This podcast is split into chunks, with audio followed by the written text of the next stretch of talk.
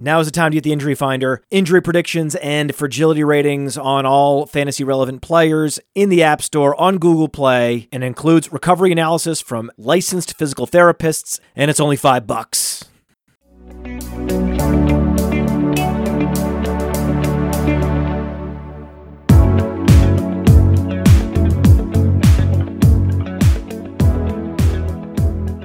This is the decision point with Anand Nanduri and Anand. I've got the monkey knife fight hat on again. I get emails from the conservator of Monkey Knife Fight letting me know that they are now defunct and that if I have any money, I need to get it out now or I'll never see it again.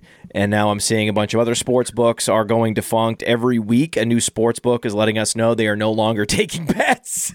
yeah. Not great, Matt. It's crazy. Not- great. It's you know, crazy. you like to have options, and options are disappearing and being replaced by other options, which we know nothing about. So, you know, it's a wild time to be in that space. Period. I like that we're affiliated with BetMGM. We we were uh, trying to get affiliated with a couple others, and then before they could get back to us, we found out they're no longer taking bets, and so we were like, okay, never mind, never mind about that affiliate deal. Never mind, never mind, never mind. You're not you're not in the business anymore. Uh, the promo code is Underworld to bet at BetMGM. We, we talk about futures here.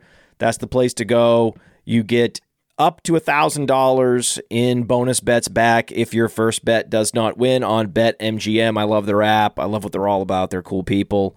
Anand used to be affiliated with uh, that particular sports book, and he has a, a fondness for them as well. Good people over there. What about Barstool Sportsbook. That one is a little more complicated than just Foxbet coming out and saying, "Yeah, we didn't really know what we were doing. We just thought we should do it because everyone's doing it, so we did a betting thing, and now no one bet, so we just shut it down." What is going on with the Barstool slash uh, ESPN? What's happening? So basically, what happened was Barstool, much like they had the partnership with ESPN for PMT, for those of you who remember, and it got kicked off air after one show on ESPN two.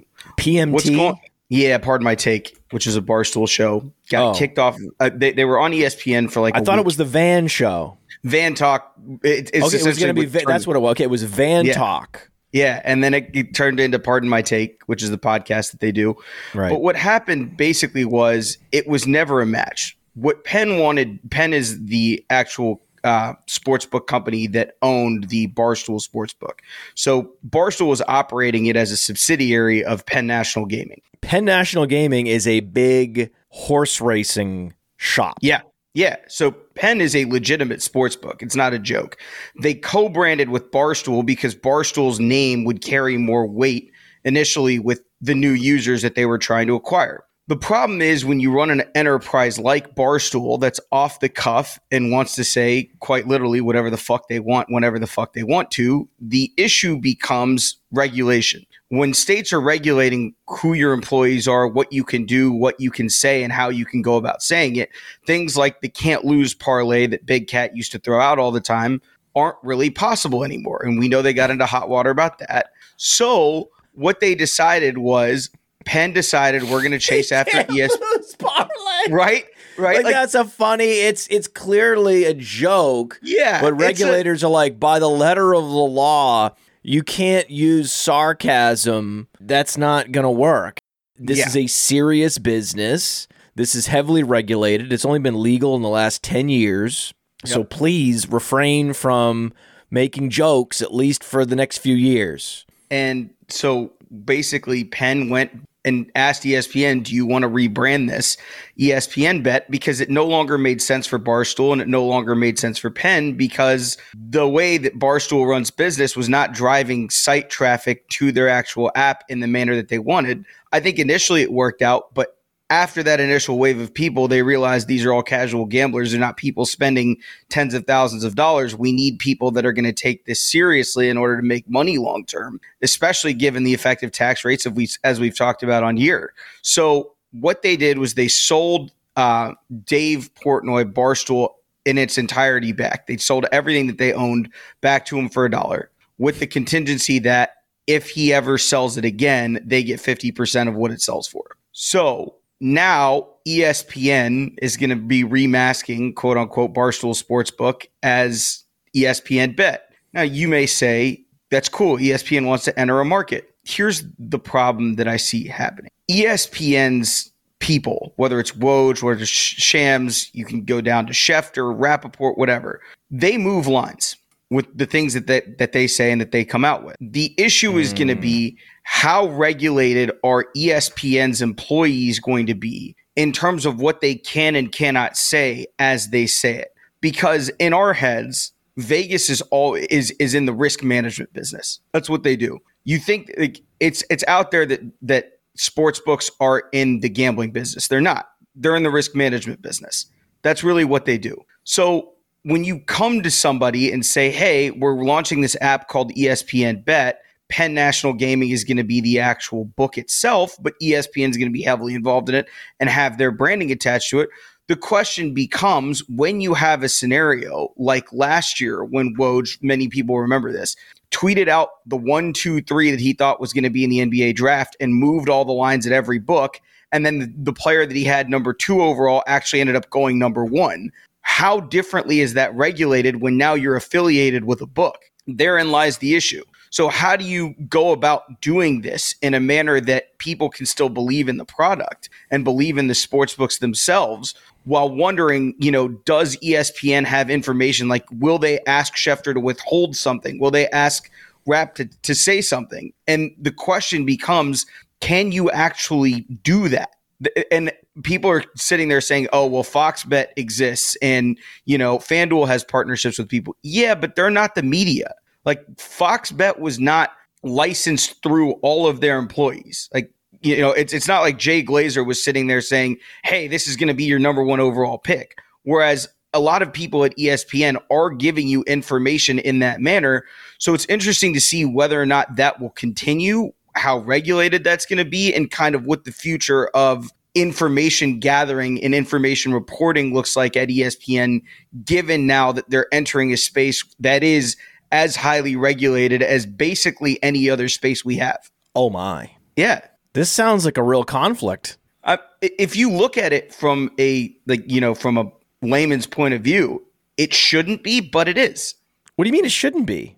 It, it shouldn't, shouldn't, be, because you, you you could absolutely see the newsbreakers starting to self censor or doubting themselves or delaying posting because like, well, how is this going to affect ESPN bets? Are we going to get in trouble with ESPN bets? What is ESPN bets going to think about this? And now you're in this pretzel, this political pretzel internally of of who do I talk to? Who do I get approvals from?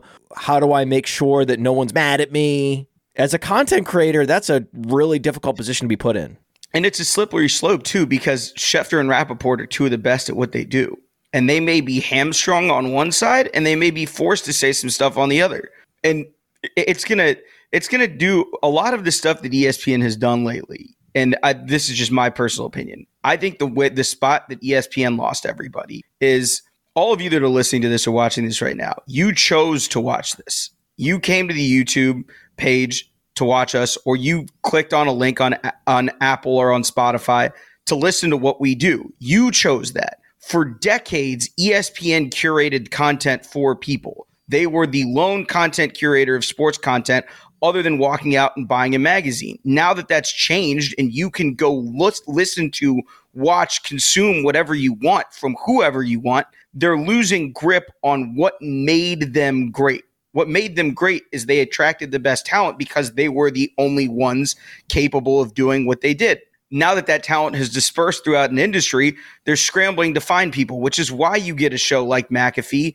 and why they're willing to pay big money for that because there's already an audience. The problem is, again, like Barstool ran into with regula- regulations in terms of gambling, there are going to be regulations in terms of what you can put on network television that that McAfee's show just can't adhere to to stay the same. So, what are you really buying? That's the that's the you know, as you said, the pretzel that ESPN is in, you have to maintain this market share that you have and not let it go down any further. But in doing so, have you hamstrung your best employees and the people that make your company what it is in the process? It is the Barstool Sportsbook app good? It was the the 2.0 version was good. I, I, I think it was very good. Okay, yeah, they're going to keep that same technology. Or Yeah, they're going to so go to a, migrating to a totally new platform. They have to redo the whole sports book online experience. I think they're just going to reskin it, is my assumption, only Okay. because they plan on launching in the next couple of months. And I don't think that you, you could go through and redevelop all of that on the back end. Um, and then I think probably before next football season, you'll get quote unquote 3.0, which is really ESPN Bet 2.0. Um, but I mean, Okay. it's Okay, okay, okay, okay, okay, okay. So ESPN is, is is essentially late to the game, and they're like, "Oh, well, you need a dance partner, a new dance partner. We'll be your new dance partner. We're gonna we'll take the Dave Portnoy leftovers." Right, we'll we'll add some users on from Dave Portnoy. They paid what fifty million dollars initially for the Barstool Sports partnership yeah, something in that range. and now they're giving it back to him for a dollar. So Dave Portnoy banked fifty million dollars. Not only did he bank $50 million, think about all the exposure that Barstool Sportsbook got him to new eyes. I mean, Right, right. So he, he, at the very least, he banked the fifty million. So they paid fifty million for a bunch of stooly users, a bunch of low value stooly users. That's basically what Penn National Gaming bought. Yeah. And the problem with that is they're not going to keep using the app because there are better ones out there. Whereas Well, that, that's why I asked the question. I was like, "Is the app any good? Will it stay the same?" That that's where you have some some user loyalty, where they can at least look at this deal they did with Barstool initially as not a total loss, right? So now they may be setting themselves up for yet another loss with ESPN because I think they're probably overrating the amount of users that ESPN can bring them. Because again, if you're already happy with the user experience, if you already have a place where you have your wallet set up and you have your bets and you know how to get around on your phone, the idea you're going to go learn a new app, if you're loyal to Dave Portnoy, you might try it out. That might be enough of a motivation. No one's loyal to Woj. No one's loyal to Adam Schefter. Or that's not going to be enough to, to to to force someone to download a new app, set everything up, you know, scan their license, all this stuff that they might have to do to get set up. It's it's it's going to be interesting to see how this all plays out. So if Portnoy sells the company at some point for say a hundred million dollars, like doubles up, right? Oh, it was worth fifty to Penn National. Now later on, we've actually grown, like I said, with the exposure, and we've been con- continuing to grow. Now it's a hundred million. Then he sells it again, and then he has to give fifty back. So they could get their money back. They could actually get their money back if Barstool sells for a hundred million dollars. I mean, if if Barstool goes back to doing what they did that built them this massive audience to begin with, which is all the off the cuff stuff that you know people wanted to hear. They didn't want a PC, you know, ESPNified, you know, daytime TV talk about sports. They wanted what Barstool brought them, which is great. You know, having the options out there to listen to what you want to listen to and consume what you want to consume is the reason that a, a big part of why we do what we do here. a contingent equity agreement. If you're in the Dave Portnoy chair, and I'm sort of a unique individual in that I am also in one of these CEO chairs running a, running a media company, and I can tell you that there's no better deal where you get the 50 million and then valuing your company at 100 million and the only stipulation is oh you have to give us 50% of the proceeds from any future sale there's no timeline on when that sale might be and we're not involved. We just have a contingent equity agreement.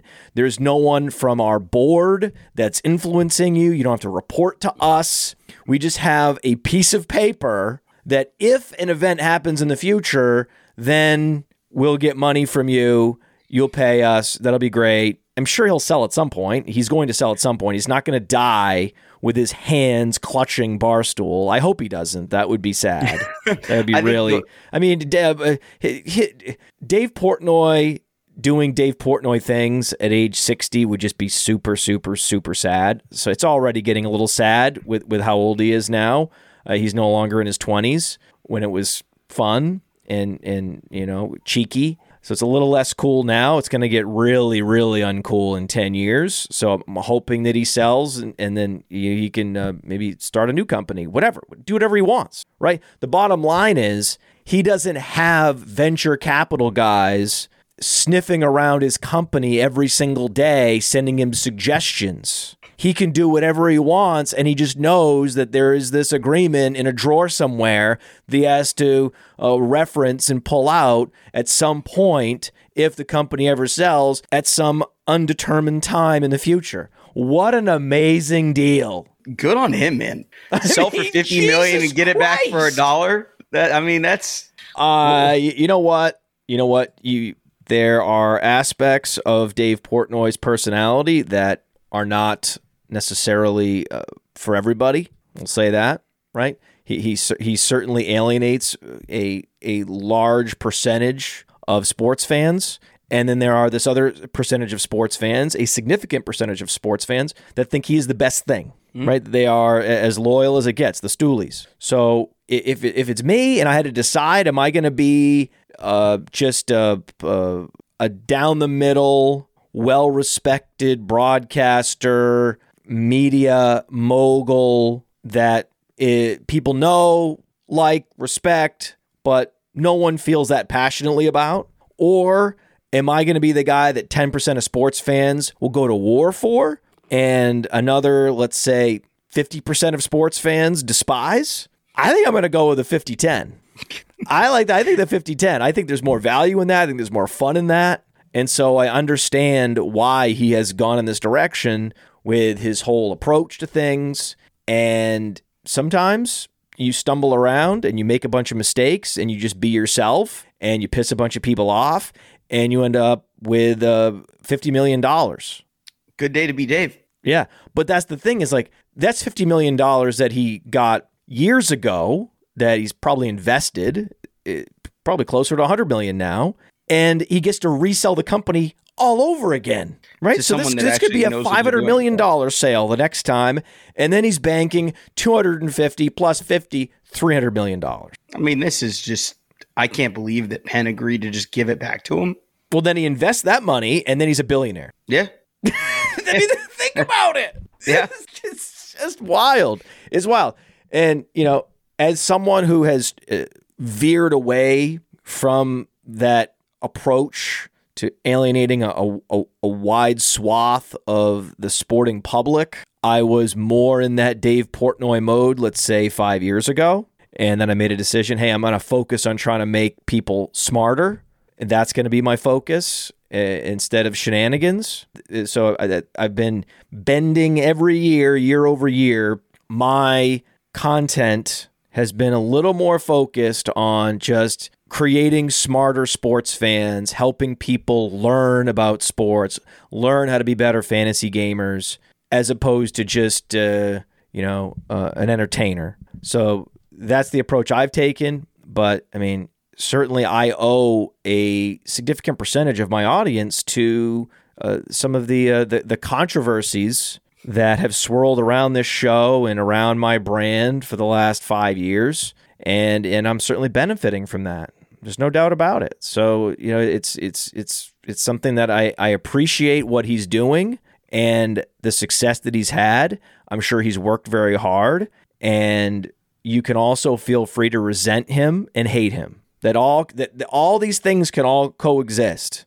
I can respect him and yet not like him as a person, right? I actually, uh, you know, uh, have very complicated feelings about a lot of people, especially people that have achieved a lot of success because in this chair, I know how hard it is to grow a company, to grow a business, to hire people, to set up people for success, to go through the trials and tribulations of the challenges that happen, the failures, the successes, uh, the you know the the late nights, the paperwork, right? The grind, you know, uh, staring at spreadsheets, and so there there is an underlying respect that I have there. So when these hit piece articles come out, and I'm like, yeah, he shouldn't have said that. Yeah, that was a dick move. Yeah, this guy's a jerk. Whether it's Dave Portnoy or someone else, he did get to this position, and I have a an idea of what he had to go through to get to this position.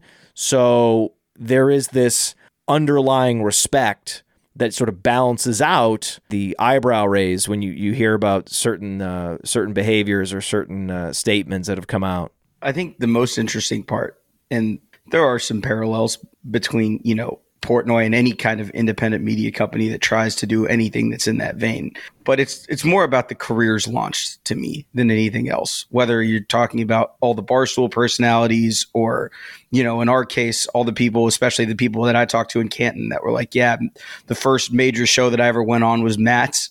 Um, you know, whether it's Mind of Mansion, whatever it was, you know, the amount of people that have come up to me all over the place that are like, yeah, Matt helped me launch my career in this industry that goes a long way. And that doesn't show up on a spreadsheet and that doesn't show up on a you know a, on a business valuation somewhere but it does help create those those people that you're talking about that lifelong will listen to whatever it is that you do. And i think that that to some degree matters more than you know whatever the valuation of the company that portnoy puts on is is he's created people that no matter what he does are always going to follow everything that he does to the ends of the earth that's true. That's a really, really, really good point and something that I'm really proud of. And it's it's not just altruism though. That's the thing. It's selfish. I want our writers, our analysts to go on and have full-time jobs and success with other places, you know, places like Rotoworld, right? I love seeing people go and, and have success elsewhere because that helps us right? There are conversations that happen and say, hey, one of the best places to start your career is Player Profiler. And then we benefit from getting resumes we would not have otherwise gotten. So that is, it is a selfish act. It's not just me being like, I'm a good guy, I'm trying to help people out. No, I, I, it, it what you get back is what you put in. You have to pay it forward and then it circles back and it comes back to you. You don't even see it all the time. You don't even know about it. You only hear about it. If we didn't do this show, I wouldn't know that you had those conversations in Canton. And that makes, that just swells me up to hear that. It's great. Actually, I was talking to uh, Dave Kluge yesterday from Football Guys, and he mentioned an exchange that we had on Twitter many years ago that I had forgotten. I didn't know, but he's like, I'll never forget this exchange with Mike Clay from ESPN. And at the time, Dave Kluge was getting criticized for the, you know, he, he, was or, or accused of misquoting a beat reporter, and he didn't actually misquote the beat reporter. He quoted what the beat reporter had said on television, which was a different version of what was written. I, for whatever reason, just decided that like, hey guys, uh, this guy has less than a thousand followers, and he's you know paying attention and he's grinding. Maybe don't bring the hammer down on him for misaligning a goddamn quote from a beat reporter and maybe take this like a touch less serious and try to ruin a guy's career that's just getting started. Like eh, you know eh, extinguishing a nascent career just because right? You have 100,000 plus followers and just because you can throw your weight around.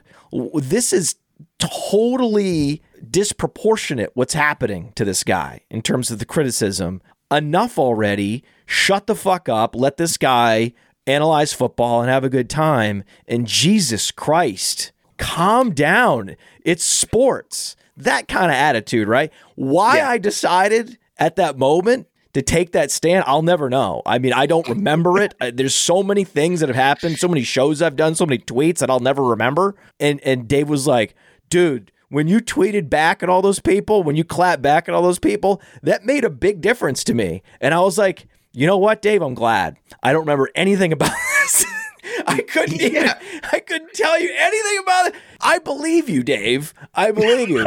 you know? Then he's like, whenever you need me on a show, even if I'm busy last minute, I'll come on. You got me whenever you need me. And that is again why you do that. Instead of piling on, you always have the option, right? You always have the option of piling on. You can choose to not pile on. And then once in a while, when it looks like someone's being unfairly treated on social media, you can actually speak up and be like, hey guys, maybe not pile on here. Maybe this doesn't make sense. And then you never know. You never know. You don't necessarily do it because you know, hey, I- am going to help this guy out. And, and, and one day he's going to become an analyst for football guys and he's going to have more followers than me and he's going to help my podcast. That was not what I was thinking. I was like, hey, maybe this guy's just trying to pass on a beat report. Leave him alone, man. Jesus Christ. And it happened so fast. Like the, the thing that, that didn't happen, you know, 10, 15 years ago is you put a tweet out there and in five minutes, everyone and their mothers read it and it's all over the front pages somewhere. And you're like, whoa, whoa, whoa. What are we doing here? And it happens all the time. If, every day within, you know, football Twitter or even fantasy football Twitter, if you want to, you know, even if you want to break it down further, someone gets to be the main character and your goal is to never intend uh, your goal is never unintentionally to be the main character. Yeah. Been that guy a few times. I called myself the content colossus at one point in a tweet. That's the thing that happened. It was quote tweeted over a hundred times. Just so it was heavily ratioed. It was heavily and then i leaned into it and i you know so so this is a true story. I, I'm I'm I'm I'm being sort of uh, vetted by Fairfield University to teach a class on social media. That's a thing that's happening. We'll see what happens, right? So I don't even know if I have time. So we'll see what happens, right? We'll see what happens. But but that tweet is going to be like a, a lesson in the class right? Like I could have reacted a whole bunch of different ways, but what did I do? I retweeted a bunch of these quote tweets. I leaned into it. I celebrated it. I laughed about it. And then I put it in my bio, Content Colossus, and I moved on. And everyone that was mad at me was left shaking their head, walking away, going, ah, he got away with it again. he was an arrogant buffoon and he got away with it again.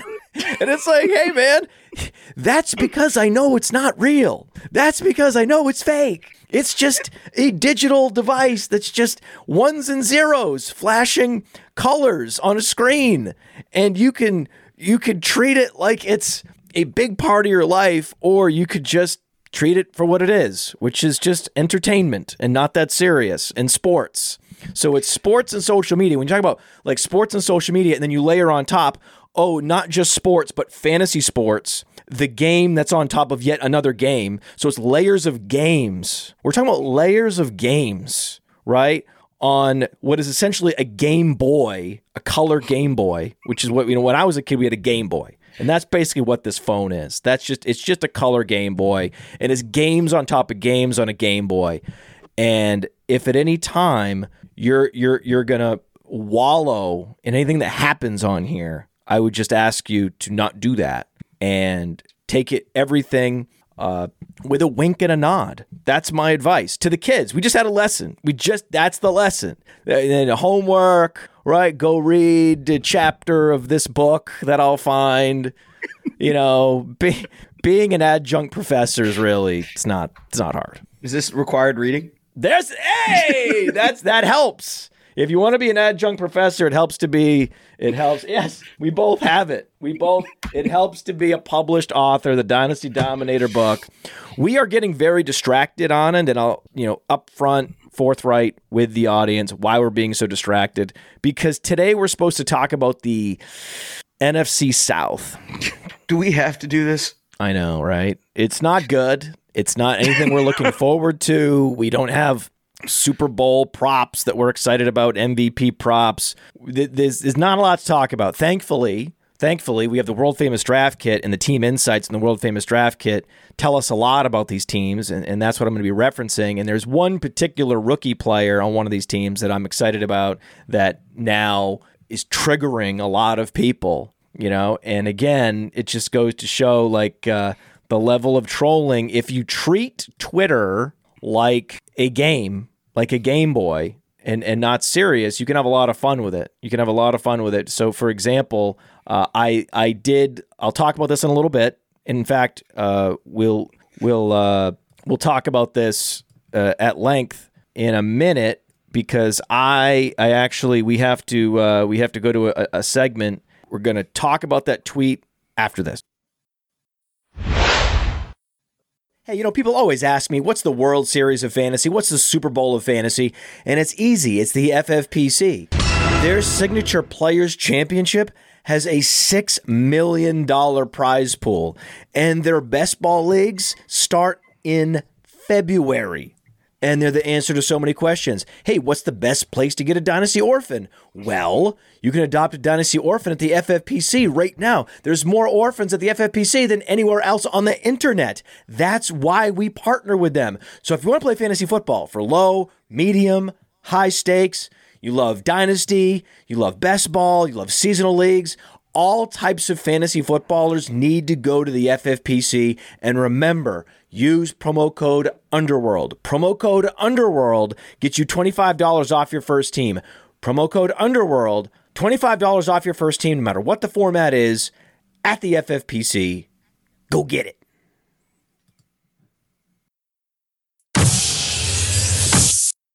So, yeah, I've been active on social media, on Twitter especially recently, at fantasy underscore mansion. I said that we're blessed, hashtag blessed, with legit wide receiver talents like Jackson Smith-Njigba, Zay Flowers, Marvin Mims, Jayden Reed, and then I listed a particular six round wide receiver, and that triggered everybody. You know, that triggered. I said, We're blessed with all these guys. Why are we worried about Quentin Johnston? Why are we talking about Quentin Johnston? We have all these great talents. And I included a, six round wide receiver on that list of first round wide receivers and uh, sublime second round wide receivers. And that just, that really took people in, into uh, spinning. I should have included Michael Wilson on that as well. Uh, that would have added to uh, maybe, not. No, actually, no. Not the outrage. it was. It would have been better. No, it's better. It was better just to have first and second round wide receivers, and then a sixth rounder just to trigger everybody. And then before that tweet, I retweeted uh, an article from ESPN. This is what they're good at. This is what ESPN's good at. ESPN's not good at sports betting and sports booking. What they are good at is reporting on stories about sports and and, and sportsmen. Michael Oher. Michael Oher was essentially trapped in a conservatorship as Britney Spears was. So Michael Oher was the Britney Spears of the NFL. That's a thing that happened. And he's just now, he's been out of the league for a while, and he's just now figuring out his life, figuring out what's, you know, and why his bank account is not as full as it should be from the royalties from the Blindside book and movie that were raging successes at the time, uh, books and movies that would not be nearly as successful today in 2023. They were certainly of a time, right? They, they they're one of the more dated movies that was made in the last 10 years you could possibly watch is The Blind Side. You're like, "Wait, what?" No. Okay, this is this is that's just a movie that would not fly at least at that level of success. I think it, I think it won Oscars. It's embarrassing that that movie won Oscars. That wasn't it wasn't even a good movie, and and the premise is ridiculous.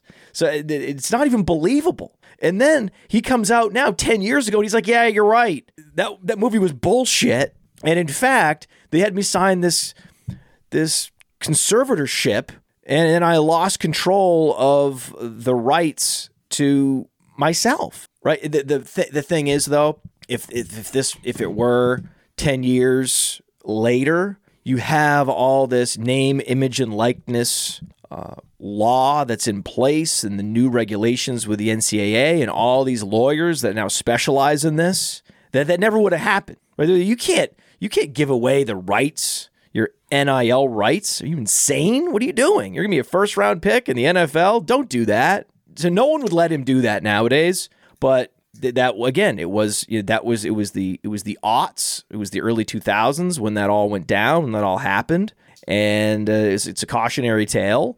I don't know why it took him this long to take action to get this conservatorship repealed? Your guess is as good as mine. I just, I'm more of the opinion that I can't believe Sandra Bullock and Tim McGraw lied to us.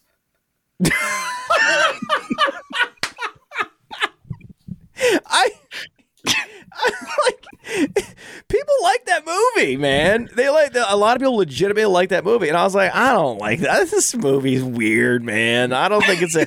I don't. I don't like it. I don't like Tim McGraw in this role. I don't like whoever they, They got to play Tim Michael McGraw as the Orr. I don't. lead. It's a bad movie, man. It was a bad movie when it was made. It never should have won an Oscar. It was just Oh. it was it was a poor portrayal. It wasn't even true to the book. That's the thing. The book apparently was not a 100% true representation of what happened and Michael Oher in particular. And then they made Michael Oher even more cartoonish in the movie. And so, yeah, it, it was offensive, especially now in retrospect, now that he's coming out and, and talking about it. The movie is now officially like an offensive work. And most likely, Michael Lewis is embarrassed, Sandra Bullock's embarrassed, a lot of people are embarrassed. But I also have to say that, yes, they should be embarrassed. Michael Oher deserves to be embarrassed as well for letting this go on. If, like, the day after his football career was over, he started going through his papers and being like, what the fuck? That would make sense. But it's been years. What have you been doing? What have you what are you waiting for? That's the weird thing. That's going to be their defense. I think that's going to be the defense of the two. He's been like, "Hey, if he was so wronged by this, what uh what day is it? That movie came out what, like 15 years ago. God, it's it's been forever. How when when was his last game in the NFL? It was years ago. I haven't seen the name Michael Oher on a depth chart in many years. in a long time. Yeah. So there's It's really there's too. something weird, bizarre going on where there's a lot of people that could have done better. You know, I think that Michael Oher could have done better. There's a possibility that the Tuohys are going to be more than embarrassed. They're going to be fully ashamed if if they if if their kids are making millions and he's making nothing from this movie. That is an impossibility. Anyone with an ethical brain knows that that should be an impossibility. I- I think unless they're fully exonerated from everything they're accused of doing, this just doesn't look good, and it it taints the book, it taints the movie, it, it you know does a bunch of things to a lot of people that you know cared about that story, whether it's because they they were in a similar situation, they know someone that was in a similar situation.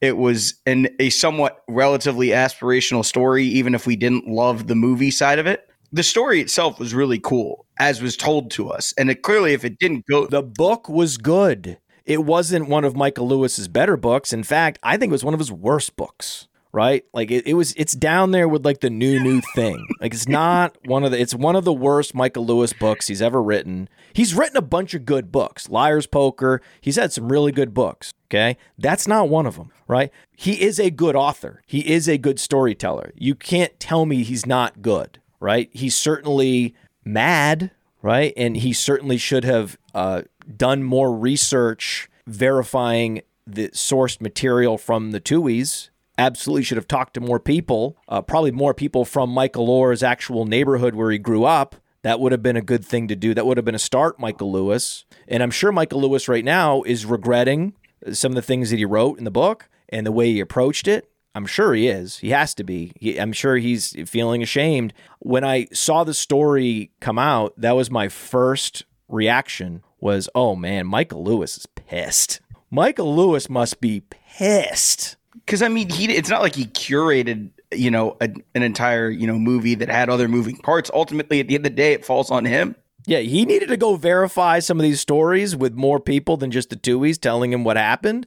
But also, if they told him uh, a a version of events that didn't actually go down the way he wrote it went down, Woof, yeah, he's pissed. He's really Oh, yeah. pissed off. gotta be. He's, he's he's he's he's really mad. And you know, I'm mad that we have to talk about the NFC South, but we have to do it. So I think we just do it quickly. We've had a, this is one of the best shows we've done because we've talked not talked about the NFC South. We've talked about a lot of other things that are happening right now.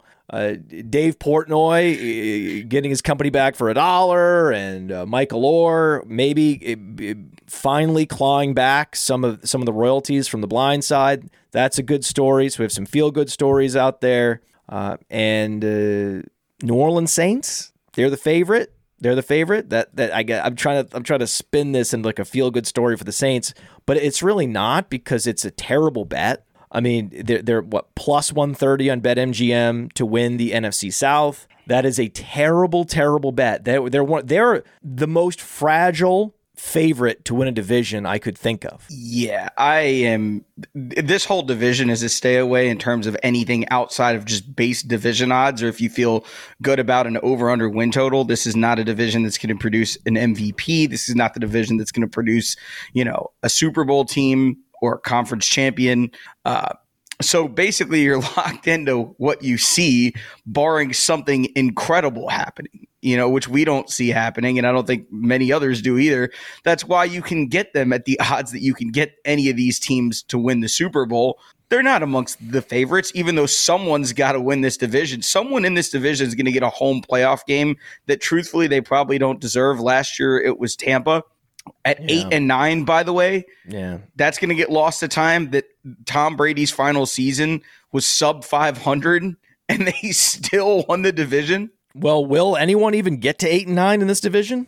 I go look at the win totals, Matt. it's not rosy. It, it's it's it's a coin flip, really. That's what it, that's what it boils down to. The Saints are also forty to one to win the Super Bowl. So uh, yeah, mm mm mm mm.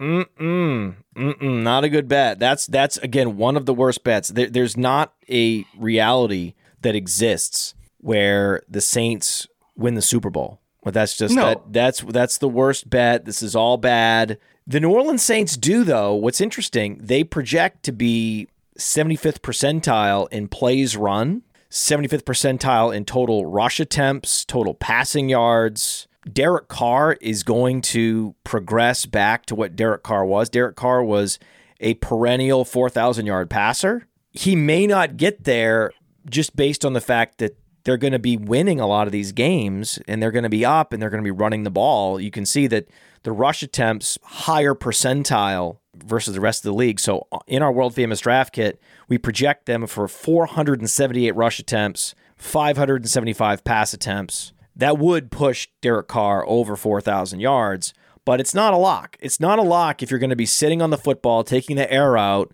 against the Buccaneers, the Panthers, and the Falcons. And two of those teams are going to probably try to run the ball as much as possible too, and the Bucs and and the Falcons. Um, New Orleans is just in a weird spot. They're the default favorite to win this division because the rest of the teams are bad. You know, yeah. if you if you transplant them to the NFC West or the NFC East, they're the third best team by a pretty wide margin in either of those. Maybe even the fourth best team in some of them. Um, their win total of nine and a half seems very high, even given the schedule, even given who's in the division. Just because we've seen quarterbacks with scenic changes not hit year one anyway.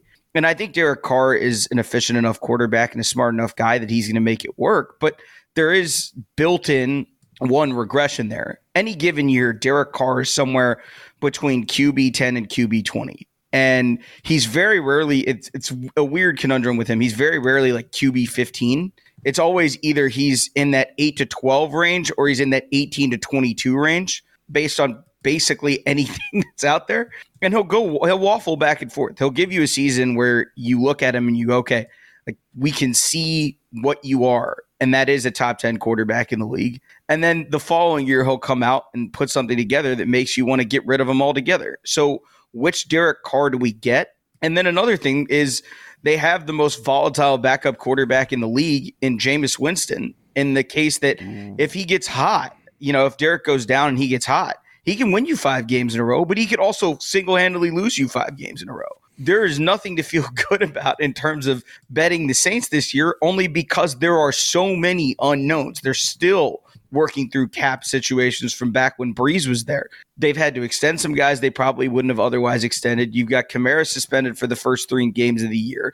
They're still holding on to hope that Michael Thomas comes back as that guy again there's there's a lot that, that to this team where you could see if all the pieces work out, you know, if you can string everything together, they could be a pretty good team by the end of the year, but they're not going to compete with the Eagles and the Niners and the Cowboys. They just don't have the horses to do that, and they no. don't have the space to go get them. And I, I don't even think that they, they could really compete with a team like the Lions at the moment. But someone's got to win this division. And obviously, for that reason, New Orleans has been installed as the favorite. Derek Carr goes to the Saints, signed a big contract, right? So let's let's pull up his contract. It's an interesting contract. It was more than I thought he was going to get. And then again, I went back and looked at his statistics. So it was is 150 million dollars over 4 years. Void year money, I think, also. But there's a lot of void year money, yeah. So if we look at it, it's it's it's it depends on how you look at it. Like you could also look at it as a three year deal, right? So there, yeah, there there's an out in 2026. It's really a three year deal for $100 million. That's really what it is in terms of guaranteed money. And then that year four, 2026, the cap hit is going to be 55 million. And that will be three years from now. Derek Carr will be 35 years old. So I think there's uh, like a 10% chance that Derek Carr actually plays under that year of the contract. He'll either restructure or he'll end up getting traded. Something else will happen before he ever sees that particular year of the contract. But it's a three year, $100 million contract. And the reason why is that he put up four consecutive seasons with a 65% completion percentage and 4,000 yards. There's only a handful of quarterbacks that have ever done that in the NFL, ever. He is the kind of guy that is consistent when everything around him stays consistent.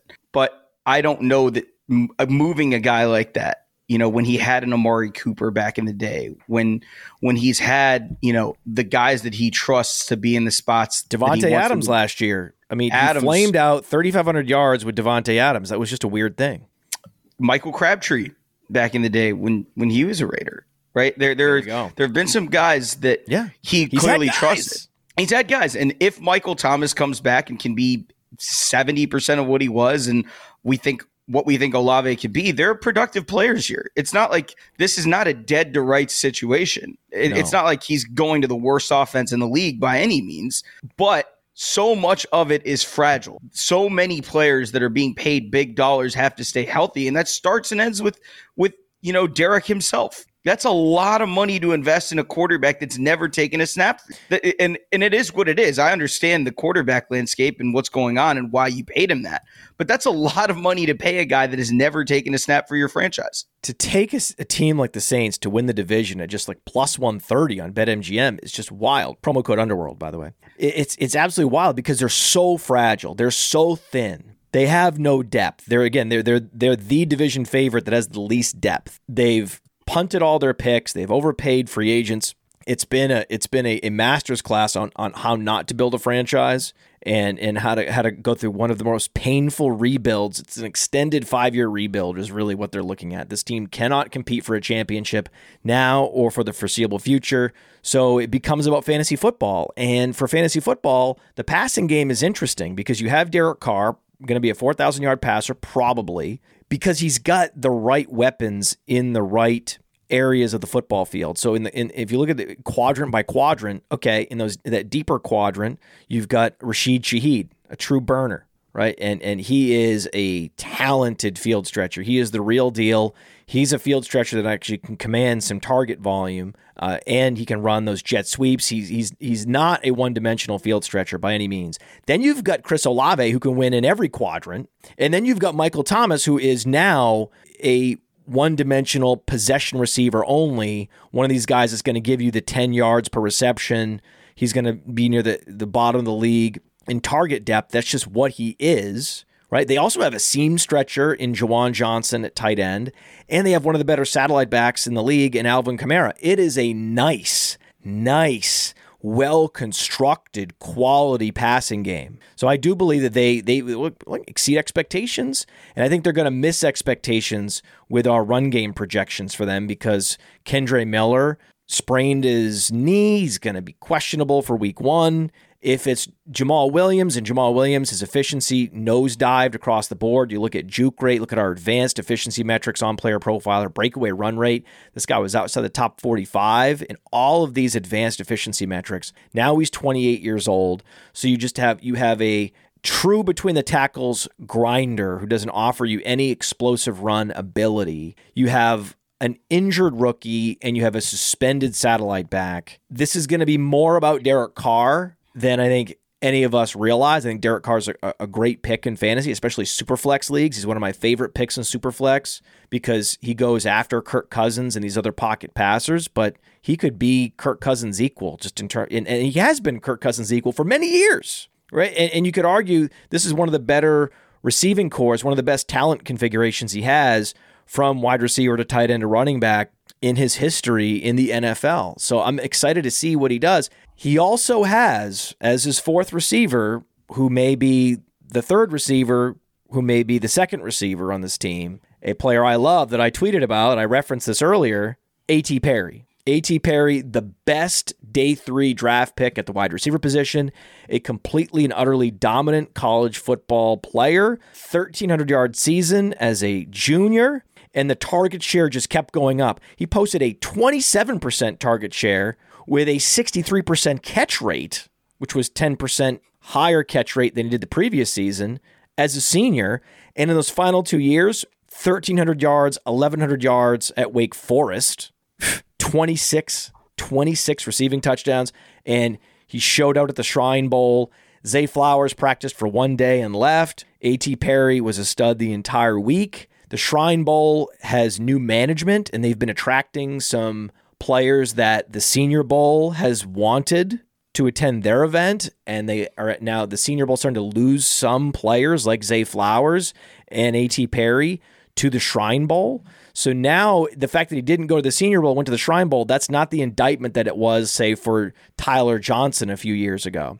So A.T. Perry, very interesting player. Certainly the the day three wide receiver we have ranked highest in Dynasty.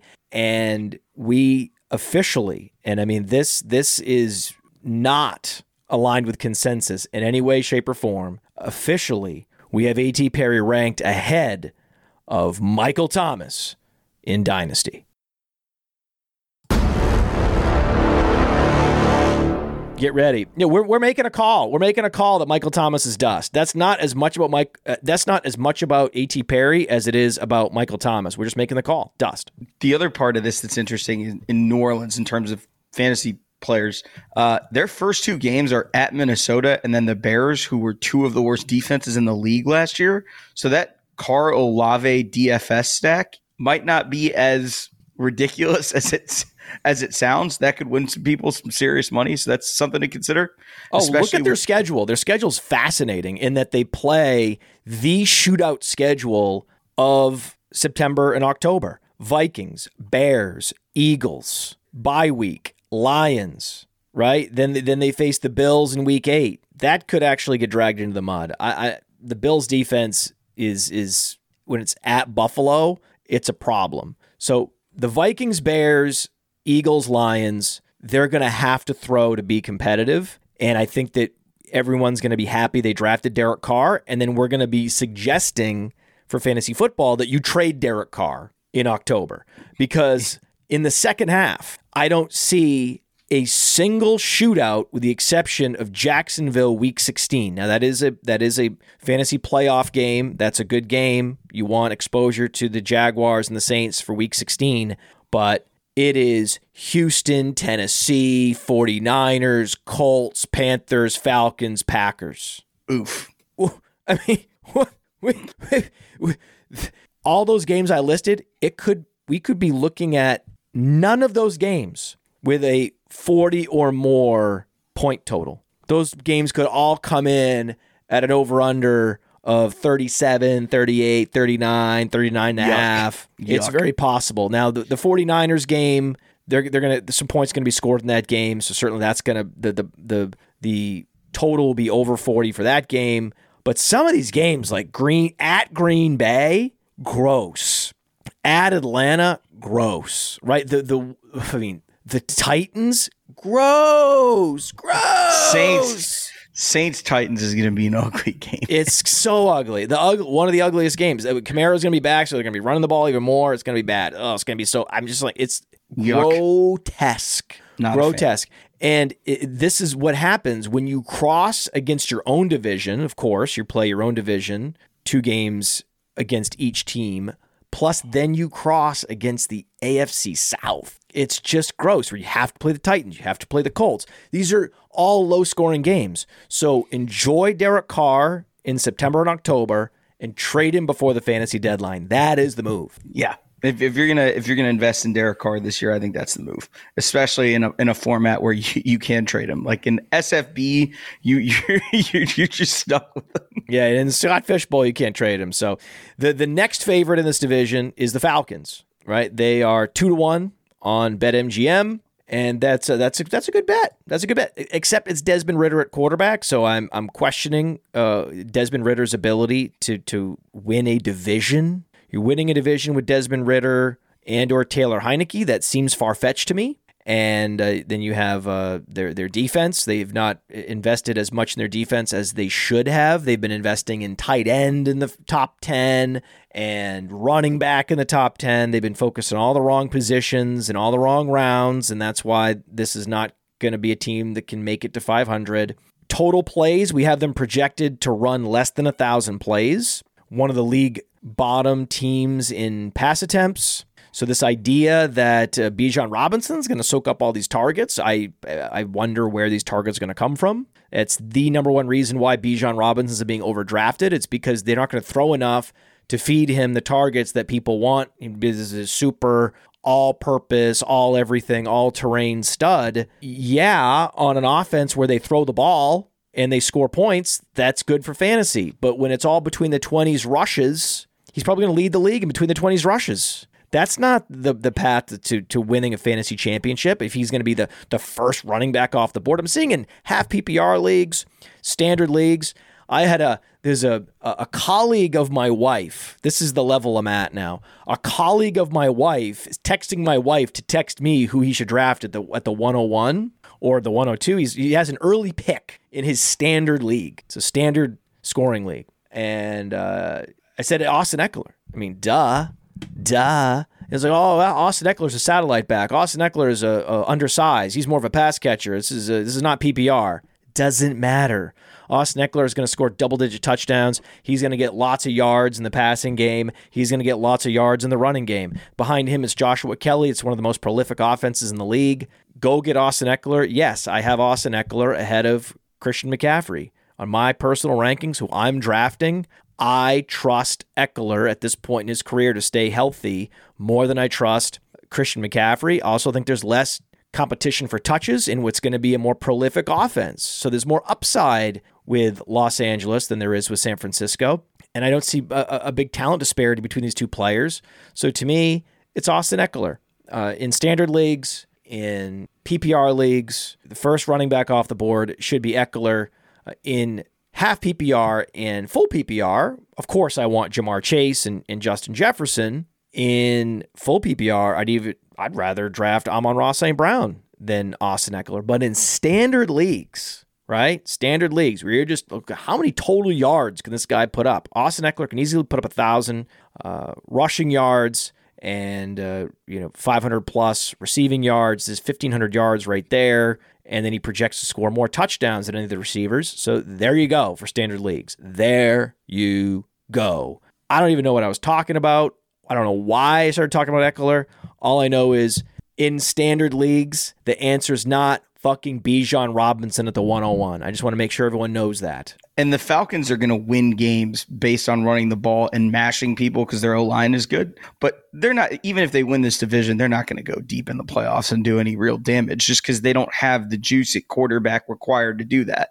And a part of that is, you know, the players that they've drafted instead, whether it's a tight end right. in Pitts or running back in Bijan. There are plenty, you know, not that not that we don't like them as players, as we said before. We love Kyle Pitts and Bijan as players. It's just a matter of what are you giving up to take them where you took them. And the answer is now Desmond Ridder is your quarterback. Now this could all blow up in their faces and they end up with Drake Maye next year, and suddenly we're talking about them in a very different light. But that'd be cool. Clearly, and that that's not what we're looking at right now. So this team is interesting. They're going to be in games because they're going to be in a lot of low scoring games where they grind stuff out. It's a great team to look at over the course of the year, especially if if Bijan stays healthy and Ridder is what we think he is. It's a great team to bet on unders all season long because they're just going to drag games into the mud and try to win them that way. Whereas New Orleans is going to throw the ball all over the yard at least early on. Um, so you know you can kind of lean into teams' identities a little bit and even if Atlanta does score 20 points, they're probably they're, they're going to sit there, and that, that's not going to be every week. They're not scoring you know 28 points a week like some of these high powered offenses are. And I'm looking at the depth charts on the on the draft kit, world famous draft kit, and I'm looking at uh, Jessie Bates. They've they've improved their secondary. They they have invested in edge and the secondary, so they are not going to be uh, giving up as many passing attempts and passing yards as they have prior. So they're going to be more competitive, but in low scoring contests. Like the, this is not it's good for fantasy. Them investing in their secondary is not good if you're trying to get fantasy points to be scored, especially by Kyle Pitts and Drake London. It's okay. It's okay if your quarterback is not super efficient as long as you're setting the team up structurally to throw a lot, which is what Washington's doing, right? Washington has has a, a, below average defense and they did not invest in the running game this offseason. So that's why I like Terry McLaurin in the 5th round. I'm going to draft Terry McLaurin before I draft Drake London. Absolutely. Because maybe Ridder's better than Sam Howell. I think Ritter is better than Sam Howell, but the team is structured in Atlanta to ground and pound. Washington is in a division where they're going to have to score a lot more points to be competitive. And, and this wasn't a team that was signaling to us in the offseason, oh, we want to be a running team. That's the difference. That's the difference. Yeah. Now, Carolina also wants to be a running team, right? They want to protect their rookie quarterback. They're going to want to run Miles Sanders, though Miles Sanders is now hurt. And so Chuba Hubbard, one of my favorite handcuff running backs. I talked about my favorite handcuff running backs on the last Mind of Mansion show. Check it out in the podcast. I, I laid it out in my monologue why Chuba Hubbard is a top five handcuff because this team has road graders on the line, one of the better run blocking units and they're going to want to protect their rookie quarterback and they're going to be in these ground and pound games and the running game is going to put up 100 plus yards. And you look at the, the, the draft kit they are projected to to have a 469 rush attempts which is well above average. Terrace Marshall is carted off though he did sit in the front seat. He's questionable for week 1 with a back injury so that makes DJ Chark a little more interesting and Chuba Hubbard's very interesting, a must draft because Miles Sanders is week to week and they're hopeful. Oh, you got the hopeful. Gotta He's going to be ready for week one. Even if he plays, you're going to see a lot of Hubbard. This is a strange team because the defense is good. Like the Carolina's defense is a legitimately good unit. No one cares because they play in Carolina and the offense has been absolute dog water for a couple years. But they're doing the right things. Even if you don't think Bryce Young was the right quarterback to take, at least they invested in quarterback. At least they're understanding, hey, we need to go get him pass catchers. We need to go get him something. I don't think the passing game is going to be prolific this year, but if they go do what Chicago did, you know, which is we'll solve our wide receiver one problem. And obviously, it, took them giving up DJ Moore to, to go get Bryce Young, which is part of the issue that they have in their receiver room right now. Ah! But you know, you you go into next year if you can find a second round player that you really like, and next year's wide receiver class should be pretty solid. If you can find somebody that you like in day two to play, you know, one of those receiver spots, all you need is a one, and that makes everybody more viable but you could even get away with playing two twos. You just need to show something out of this receiver room. Until then, yeah, Miles Sanders, Chuba Hubbard are your two guys that you want in this offense. Bryce Young, maybe if you're in super flex and you, you're looking at that late board and looking no. for a dart throw, but no. I still wouldn't do it. There are guys in that range that I would still rather have than Bryce. No, no uh, he's being overdrafted. He doesn't have the receivers. They don't have the I horses. Mean, and Bryce Young's going to be a rookie, and uh, he's going to. Most rookies are overwhelmed uh, with you know from an information processing standpoint, a lot of a, a, lot of problems. So no, no, no to Bryce Young. Hard no on Bryce Young in seasonal leagues. No, definitely get out of here. No, it it it. It it boils down to Chuba Hubbard for fantasy, but this is the team to bet on to win the division. One of it, my favorite bets on BetMGM is you have the Panthers at plus 350 to win this division because to me, it's a coin flip between them and the Saints. I think they're a better team than the Falcons. The Saints have more superstars, more players you know, right? More brand name players. But the Panthers have more depth and actually more quality across the board. Yeah, I think that the two things that you look at are the Panthers O line is really good, which is going to allow them to run the air out of the ball in situations where the defense or, you know, they, they hit a big play and then they play keep away because they can do that. They're capable of doing that. And I know that we see that as Atlanta's path to winning. But the thing is, the Panthers defense can flip the field a couple of times for them too. It's not just one dimensional where you're running the ball to keep the ball away from, you know, you having to play defense. The Panthers can win games with their defense, which is something that I don't think many other teams in this division can do.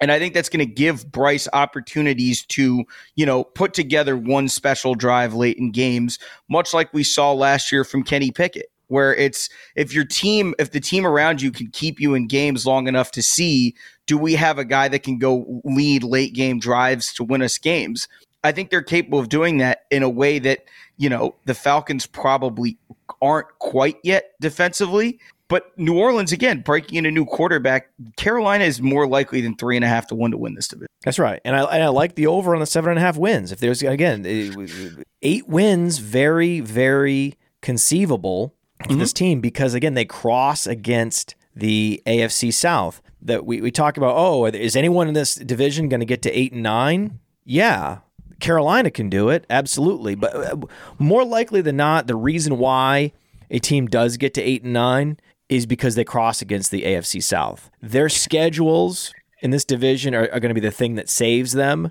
and allows them to to not be the most embarrassing team to ever make the NFL playoffs. Tampa can't make the playoffs. Tampa right. could be the worst team in the league, though Baker Mayfield has impressed in preseason. He has. You got to admit it. They're on Caleb Williams' watch. That's, that's what be, we're right. That's that's what we're doing here. We're on Caleb Williams' watch. Look, Baker is a serviceable quarterback and has been for some years. He's just never going to have the ceiling that you require to actually make some noise against teams that matter. He's perfect for what they're trying to do here.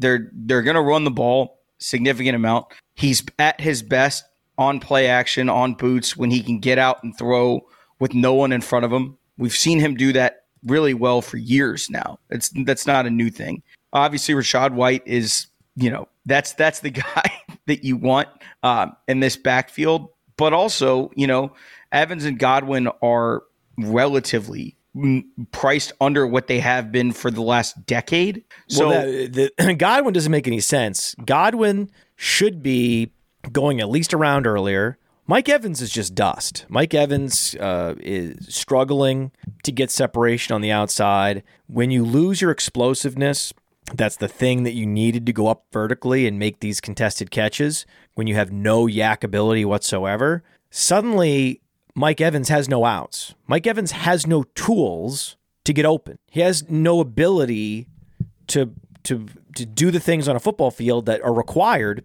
to generate receiving yards. So I believe that for that reason, and that Russell Gage is out for the year, targets are going to funnel to Chris Godwin. He is the guy I'm circling in these middle rounds, like round five, round six. That's where I'm drafting Chris Godwin. That is the guy in those rounds. I don't have anyone else that I, I want more than him. I know Diontae Johnson's a good value in those rounds as well.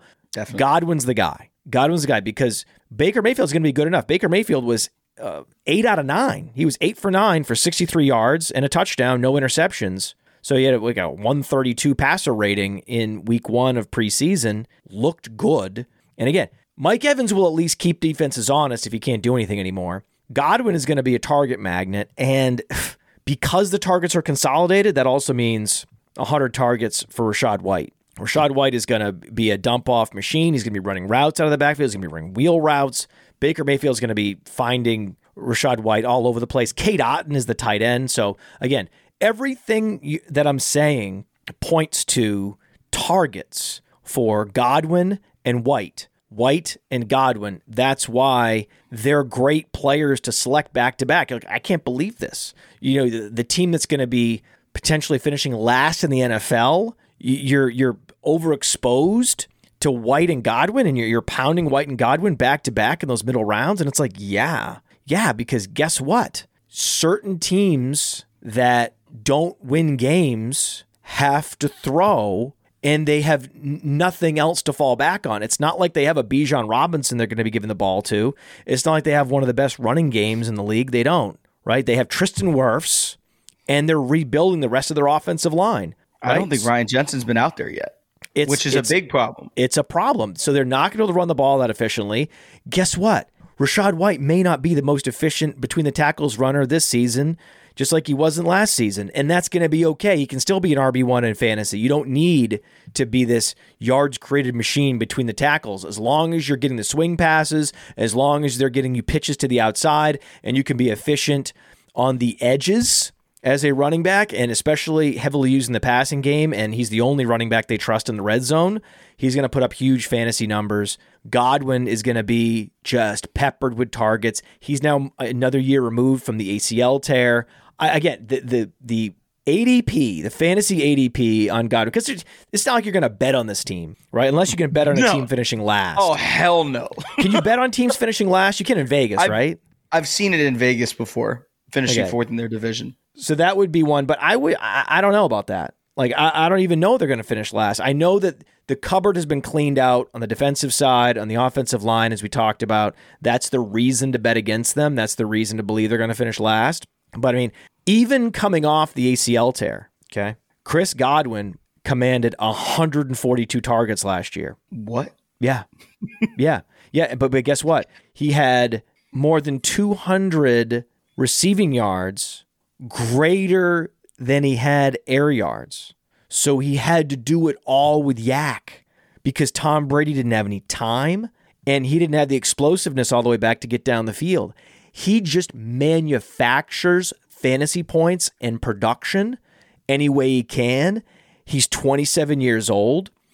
His ADP has dropped a full round at the FFPC. He's now available at pick 58, which is the 5 6 turn. And so if I'm drafting late in round five, I'm grabbing Godwin. Then early round six, I'm grabbing Rachaad White. That's how you play this team. That's how you do it. And I don't really see anything else worth talking about in this entire division. We wasted our time.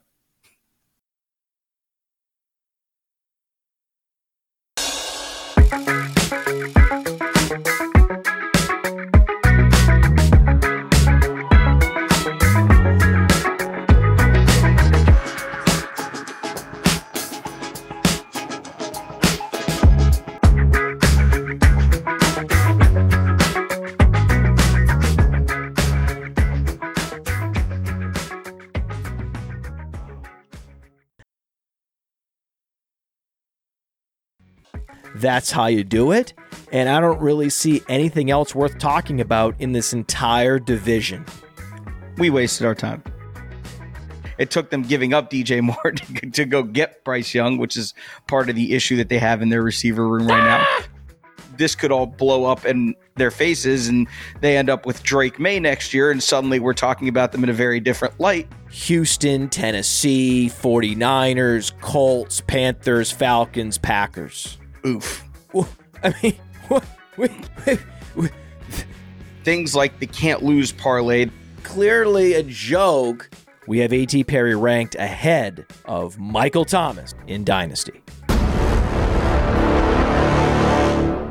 Tampa can't make the playoffs. Tampa right. could be the worst team in the league, though Baker Mayfield has impressed in preseason. He has. You got to admit it. They're on Caleb Williams' watch. Oof. I mean, what? Wait, wait, wait, I mean, what? Wait, wait, wait. I'm more of the opinion that I can't believe Sandra Bullock and Tim McGraw lied to us. ESPN's not good at sports betting and sports booking. Hey, maybe this guy's just trying to pass on a beat report. Leave him alone, man. Jesus Christ maybe not pile on here. Maybe this doesn't make sense. But it's it's more about the careers launched to me than anything else. Calm down. It's sports. So it's a little less cool now. It's going to get really, really uncool in 10 years. In fact, uh, we'll we'll uh, we'll talk about this uh, at length in a minute because I I actually we have to uh, we have to go to a, a segment and I'm uh, I'm clearly flailing. Um, and uh, oh right right right here we go. Uh, so uh, and but we're we're actually we're we're we're gonna talk about that tweet after this. So Michael Oher was the Britney Spears of the NFL. I'm more of the opinion that I can't believe Sandra Bullock and Tim McGraw lied to us. Zay Flowers practiced for one day and left. A.T. Perry was a stud the entire week. Officially, we have A.T. Perry ranked ahead of Michael Thomas in Dynasty. Go get Austin Ekeler. Yes, I have Austin Ekeler ahead of Christian McCaffrey. On my personal rankings, who I'm drafting, I trust Ekeler at this point in his career to stay healthy more than I trust Christian McCaffrey. Also think there's less competition for touches in what's going to be a more prolific offense. So there's more upside with Los Angeles than there is with San Francisco. The Panthers can win games with their defense. No one's loyal to Woj. No one's loyal to Adam Schefter. Dave Portnoy doing Dave Portnoy things at age 60 would just be super, super, super sad. So it's already getting a little sad with, with how old he is now. Uh, he's no longer in his 20s.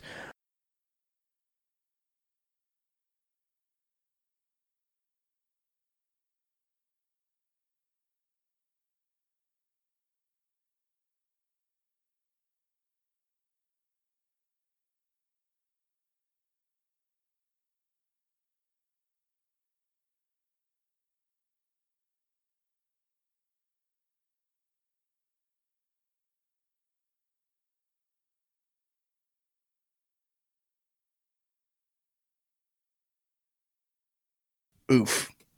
I mean, what? We? We? We?